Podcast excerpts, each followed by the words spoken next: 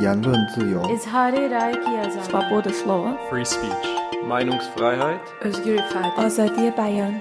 I'm Brian Pellot. And I'm Katie Engelhart. Welcome to the second podcast of On Free Speech. We're back with a new selection of highlights, interviews, and the best case studies from freespeechdebate.com, which, by the way, you can now read in English, French, Spanish, Turkish, Chinese, Portuguese, Japanese, Arabic, and German. In this episode, we'll hear from Professor and former Obama advisor Tim Wu, who coined the term net neutrality, and Mark Thompson, Director General of the BBC, on why his network decided to broadcast a gay Jesus in a diaper. We'll speak with Faisal Devji, a rising star in South Asian history, about free speech in India, and we'll bring in FSD team member Amy Chin to talk about information blackouts in China.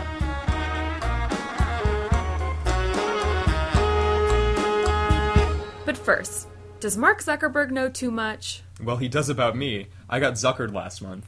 Why don't you tell us what that means? Yeah, so basically it's a reference to Facebook CEO Mark Zuckerberg, and it means revealing more information about yourself than you'd intended. Zuckering and much more was up for debate at our Facebook event last month in Oxford, which featured Lord Richard Allan, Director of Facebook's Public Policy in Europe.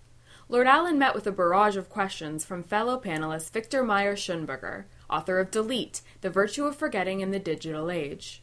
Audience members too took issue with Facebook's real name policy, its claim to transparency, and its use of personal data. What stood out most to me was the debate around the company's ethos. Viktor said Facebook's values are based on Zuckerberg's, quote, naive American conception that more free speech and transparency are necessarily forces for good around the world. Lord Allan stood by his boss.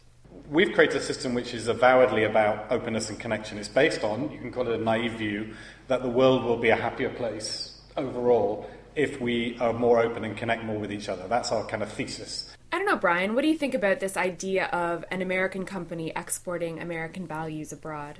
It's definitely not something new, but when you get to a company of 845 million people, it's bound to happen. I mean, what's interesting is that Facebook has only kept Facebook.com, whereas Google has actually gone out and decided to be Google.ae, Google.fr. They have sort of stripped away from that one central company. Facebook says they're not doing that, so it will be interesting to see how that changes in the next few years. Yeah, and I mean, it's interesting. Governments do this all the time with cultural attaches attached to embassies. This is sort of different, and I think that it stoked a lot of fear, but at the same time, Facebook's values must have currency abroad or people wouldn't be signing up. Anonymity was another hot topic, particularly the use of pseudonyms on Facebook. Facebook's real name policy came under fire after a number of activists using fake names found their accounts deleted. The most cited instance was in Egypt last year, when Facebook disabled the Arabic group We Are All Khaled Said because its administrators were using pseudonyms. One was Wael Ghonim, the Google executive who was named one of Time magazine's 100 most influential people of 2011. Explaining Facebook's policy, Lord Allan said, We think that the core of the success of Facebook, as opposed to any other comparable service, is the fact that when you make friends with someone and connect with somebody on Facebook, you have a reasonable expectation that they are who they say they are. And as soon as we try and make exceptions to that rule for whatever noble purpose, and it's particularly sensitive around issues to do with human rights activists, you're then left in the position of where do you stop? And of course, a discussion on social media wouldn't be complete without addressing data privacy. Lord Allan didn't beat around the bush. When you use the internet, he said, you're entering into a deal. If you just go to what appears to be a regular website with no exchange of personal information on it, the chances are you are exchanging personal information because it's got an ad network on, that's got cookies on, that's collecting data, that's creating profiles, etc. I mean, that's the internet is a series of deals.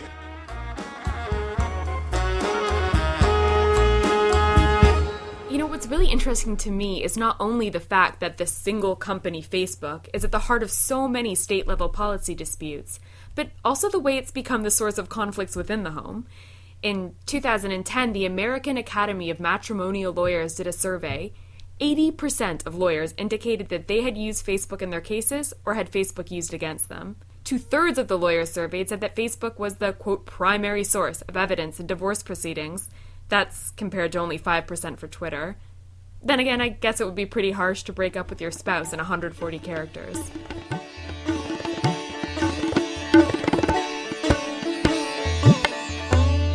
We sat down this month with Faisal Devji, South Asian expert at St. Antony's College, Oxford, to discuss free speech in India. Let's hear the interview. So I wanted to start with the biggest news.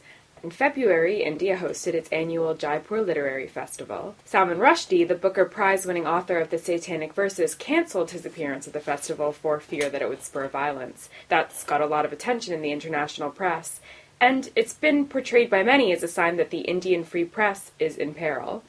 Uh, in a recent article in Current Intelligence, you wrote that this view is somewhat misguided. Sometimes media scandals don't actually reach much beyond the television soundbite and the newspaper article. And this was in fact the case in India over this manufactured controversy at the Jaipur Literary Festival. Because in fact what you saw happening was the complete indifference of every Indian political party to the issue, and indeed the indifference of uh, the vast majority of Indians. So as you know, the controversy began when Salman Rushdie's participation in the festival was announced there were threats made, but the threats were very few and rather ambiguous. That doesn't mean they weren't serious. And from then on, it became a huge media circus. And yet, when you think about it, nothing really happened. That is to say, no mobs, no demonstrations, no significant threat. So this seems to have been a, a tempest in a teapot. Right. Going off of that last point, you said quite clearly in your article that this this incident around the Jaipur Literary Festival wasn't about free speech at all, um, though that's how it's been portrayed in a lot of media outlets. Uh, why don't you think this was a free speech issue?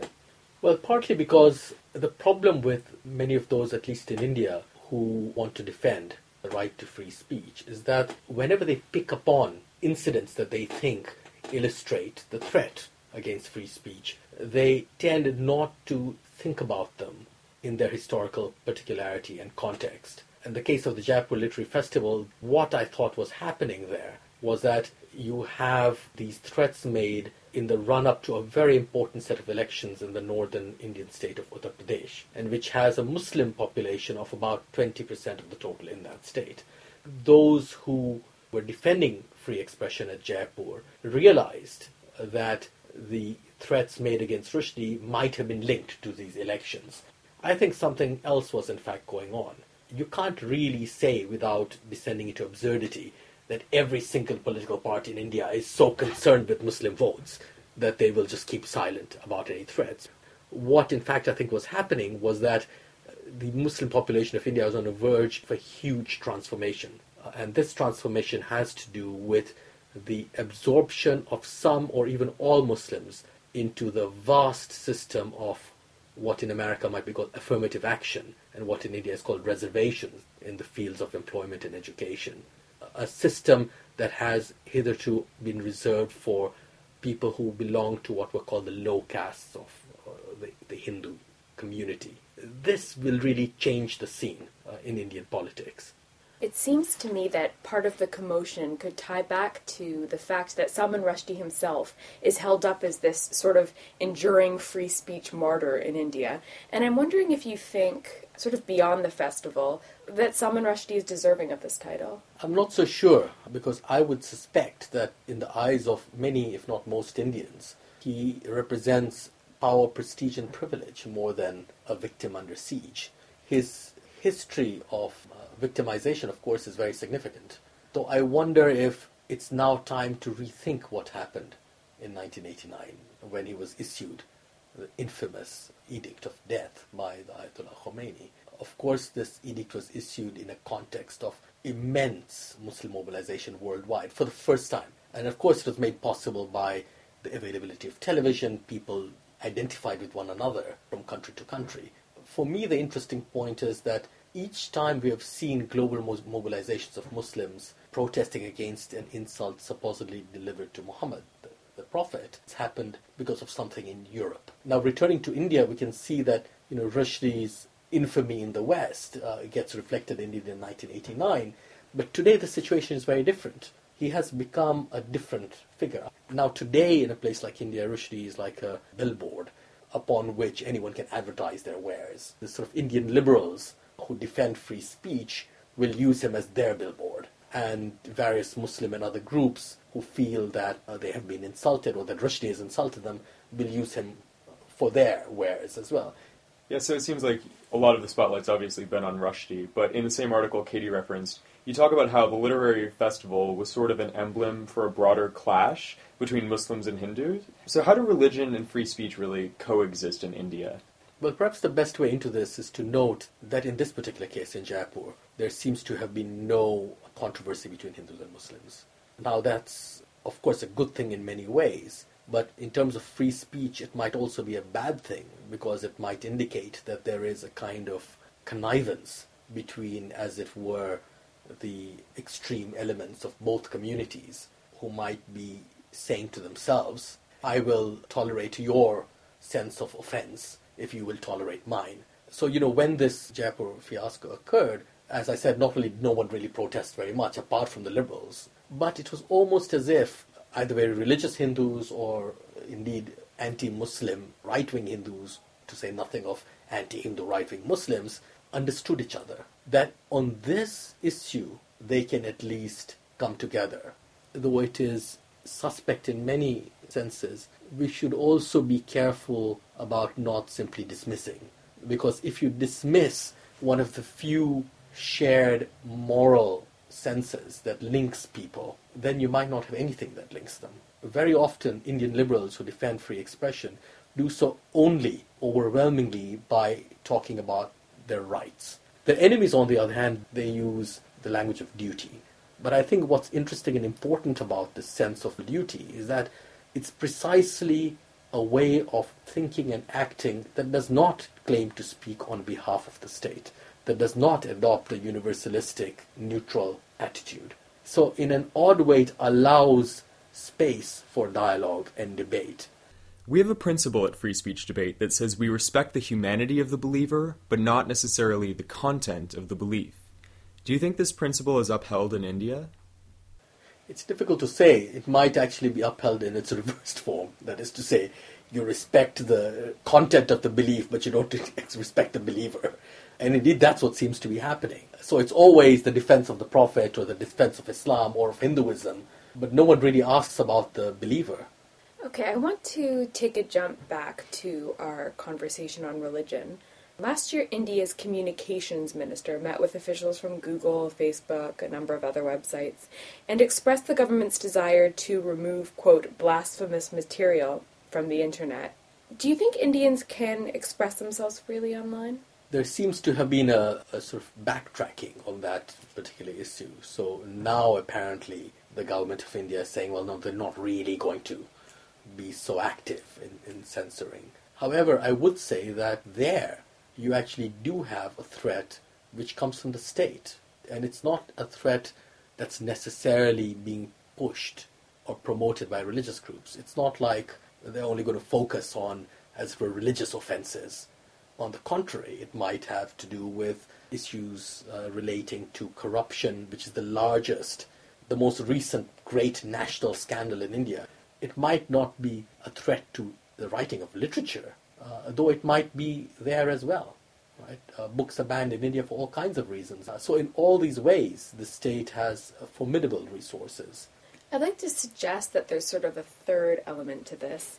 There was another incident in 2010 where Indian authorities attempted to pressure Research in Motion, the Canadian company that manufactures Blackberry phones, into allowing official surveillance of instant messaging and emails. Elsewhere on our site, we talk about instances when individuals self censor, and I'm wondering if you think this might apply in the Indian case. In what sense? In the sense that even if the government is sort of making these broad threats to, Yes. to censor and, and backtracking on them, whether or not the mere fact that they make the threats instills a kind of fear in people, makes people feel that they are being watched, that they are being monitored, and can't express themselves freely. Yes, and I think it goes beyond the mere threat. In fact, I don't think that's scaring people so much. Of course, what is frightening is when the law is always in abeyance, as it were, because you always hear these announcements, well, this might happen, this might not. Uh, but it goes much beyond that as well, because the laws that are already on the books permit individuals and groups to harass those who they think are offending them by uh, creating a painting, a work of art, or writing a book, or saying something. And this is actually very worrying because it seems as if anyone can go to the lower courts and get a stay against someone and then force them at great expense and great waste of energy to go and fight cases here and there that might be lodged in courts across the country. So this is the primary way in which people are discouraged. It's not so much the sort of fear of the police coming and nabbing you, but rather in a completely everyday, open-handed manner. That is to say, will quite legally and without even threatening violence, lodge a complaint in court, and if you go and fight it and win, then we'll lodge it in another court, and, and so on and so forth. And that seems to be, in fact, the new model of harassment that affects free expression. It's no longer huge riots and demonstrations. It's no longer even death threats. It's the courts.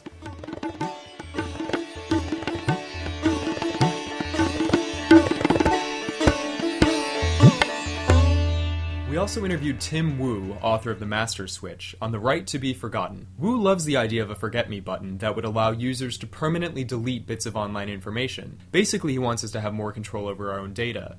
But at the same time, he worries compliance would overwhelm small companies and actually discourage online innovation. That would be a shame, since new internet companies are often the greatest agents of free speech. Early Google, early Twitter, early radio, early telephone it's when they're in their young and sort of inspired phases of their lives the companies do better things usually. And if we have a privacy regime that insulates what is becoming an, an order, I um, am concerned about the dynamic effects of that. Wu also spoke about the expansion of social media networks into new countries, which inevitably will mean adopting their various free speech laws. He said a recent move by Twitter to censor tweets on a country by country basis may be the company's undoing. I mean this quite seriously. When a company's DNA, its origins, are in free speech, when it begins to break from those principles, it does so at its peril. So, does Wu think Facebook should go into China? Absolutely not. I think the kind of uh, censorship that Facebook would find itself doing in China uh, would be unacceptable to anyone who believes in free speech.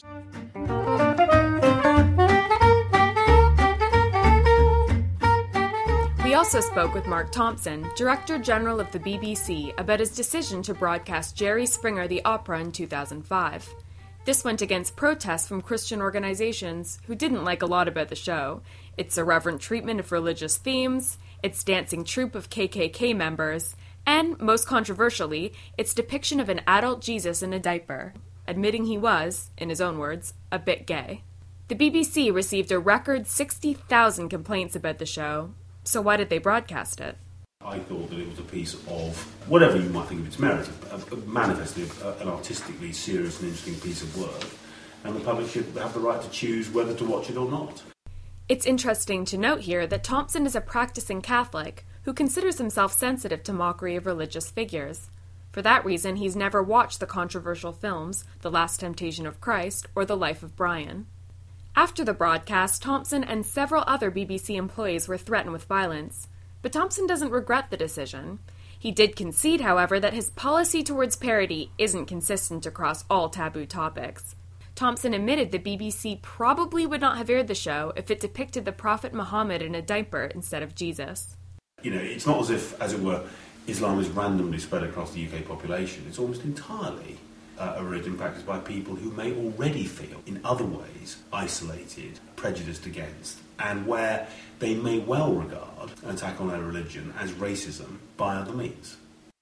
The impact of this case was enormous. It fed into a parliamentary debate about blasphemy and blasphemous libel, and as a result, both were struck from English and Welsh law in 2008. That's now left, essentially left our, our law. Well, I rejoice in that fact.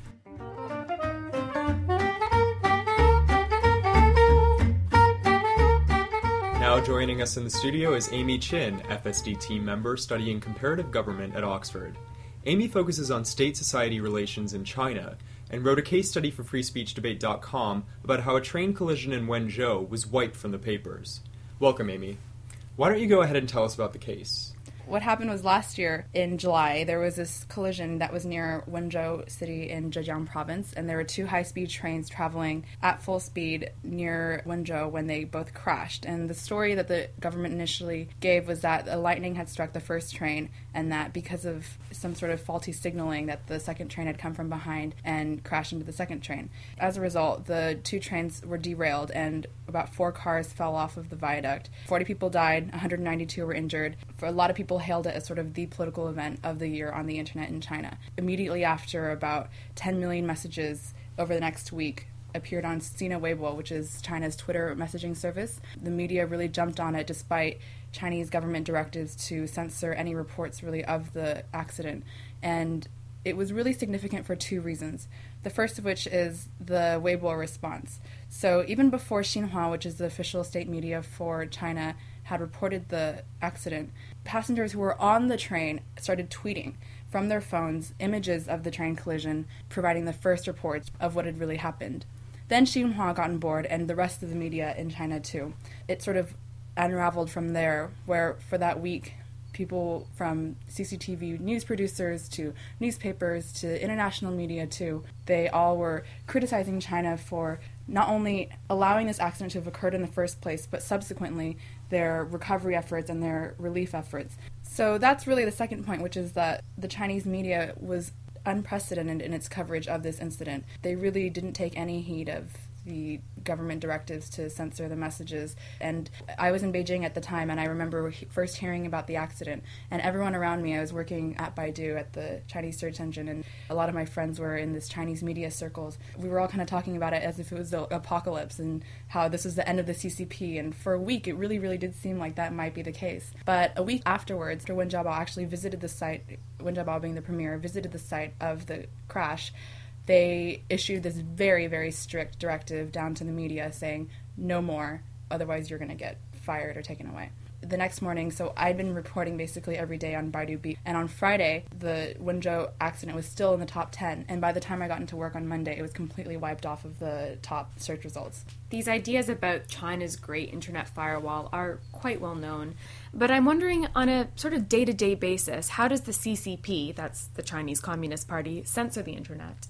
So it's actually a really complex thing, the Great Firewall, but it's not really a wall as much as it is an onion, I guess. At the core of it is this wall where you have the government just censors tens of thousands of websites and this is sort of all systematic, it's all codified. Besides humans actually coming up with the code, there's not really any human manual labor involved in blocking these websites, except to continually add politically sensitive keywords so that they can automatically filter out these websites. Another layer is what Rebecca MacKinnon talks about in her most recent book called Consent of the Network, which is this really sort of delegated authority down to the corporations to take care of censorship. And so the burden isn't really on the government to monitor every single message or all the content that's posted online, but actually on the companies themselves. And to do this, the biggest thing for these internet companies such as Baidu or Tencent or Sina is to enforce these censorship regulations. So what ends up happening is that a lot of these censorship regulations are actually quite vague. And in order to make sure that they're staying on the right side, they'll sort of overcompensate and they'll censor more.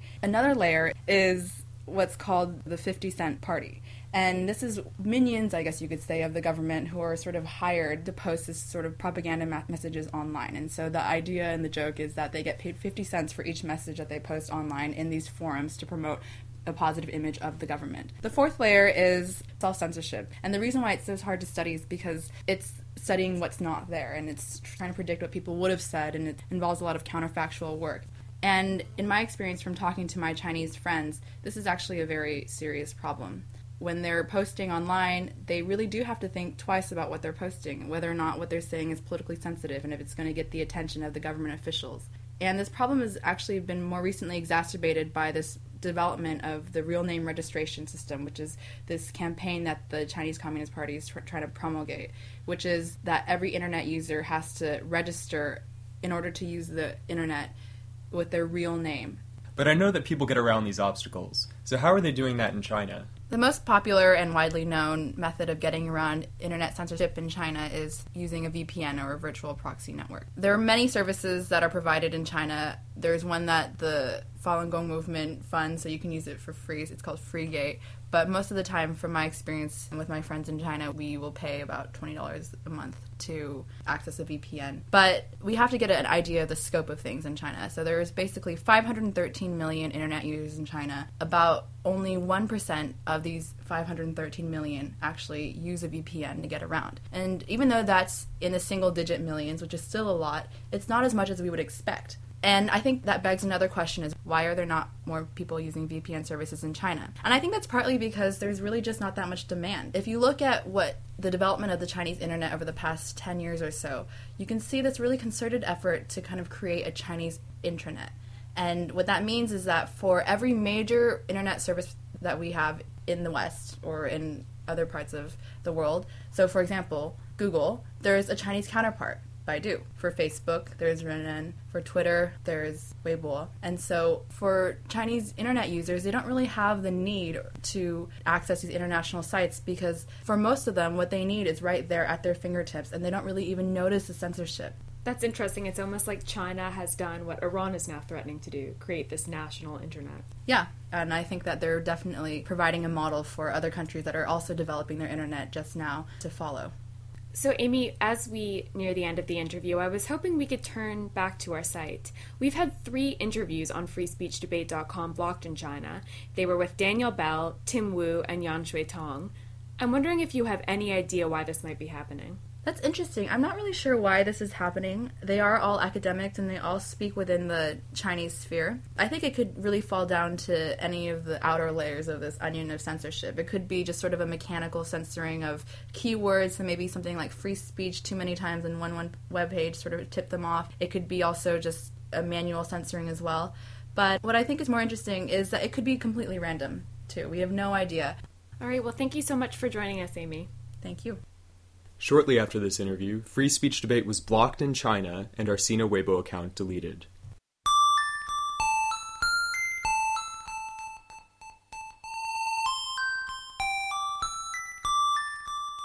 And now, it's time to hear some comments from our online readers. Both of these comments are responses to a case study I wrote for freespeechdebate.com about Julian Assange, founder of WikiLeaks. In the case study, I asked whether or not Julian Assange should be considered a journalist, and thus receive the same legal protections that journalists do. D. Wittenberg wrote If speech is a right, then all citizens should have so called journalistic privilege. Speech rights are universal and shouldn't be contingent on whether a citizen is a journalist or a cleric. J.L.R. Marin argued that intense media focus on Assange has diverted attention from the role that leaks play in journalism and government. J.L.R. Marin wrote, I can't help but think that the process of disseminating all the classified material that WikiLeaks has gathered is ultimately what soured the professional and public perception of Assange. Ultimately, he released classified documents in order to inform the public of what the US government and others were up to. Take away the sneering, nasty megalomaniac and focus just on his actions, and I see the most wildly successful piece of investigative journalism in history. Stepping back from the site for a moment, Brian, what are this month's free speech indicators? 184. That's how many witnesses were heard in the first round of the Leveson inquiry into British press standards. The inquiry followed the News International phone hacking scandal that erupted last summer. The first round lasted 40 days and cost taxpayers more than £855,000. We've got two events planned next month in Oxford. Global Voices co founder Rebecca MacKinnon will talk about her new book, Consent of the Networked. And Irshad Manji, director of the Moral Courage Project at New York University, will talk about how not to talk about Islam. Beyond Oxford, Free Speech Debate director Timothy Garton Ash will be launching the site in Egypt and India. Check out freespeechdebate.com for the latest interviews, case studies, and events. And you can follow us on Twitter at OnFreeSpeech, at facebook.com slash freespeechdebate, and of course on our website, freespeechdebate.com. Until next month, goodbye. До свидания. Khuda Hafiz. Adios. Alvida. Auf Wiederhören. On Free Speech was produced by your host and online editor Mariam Omidi.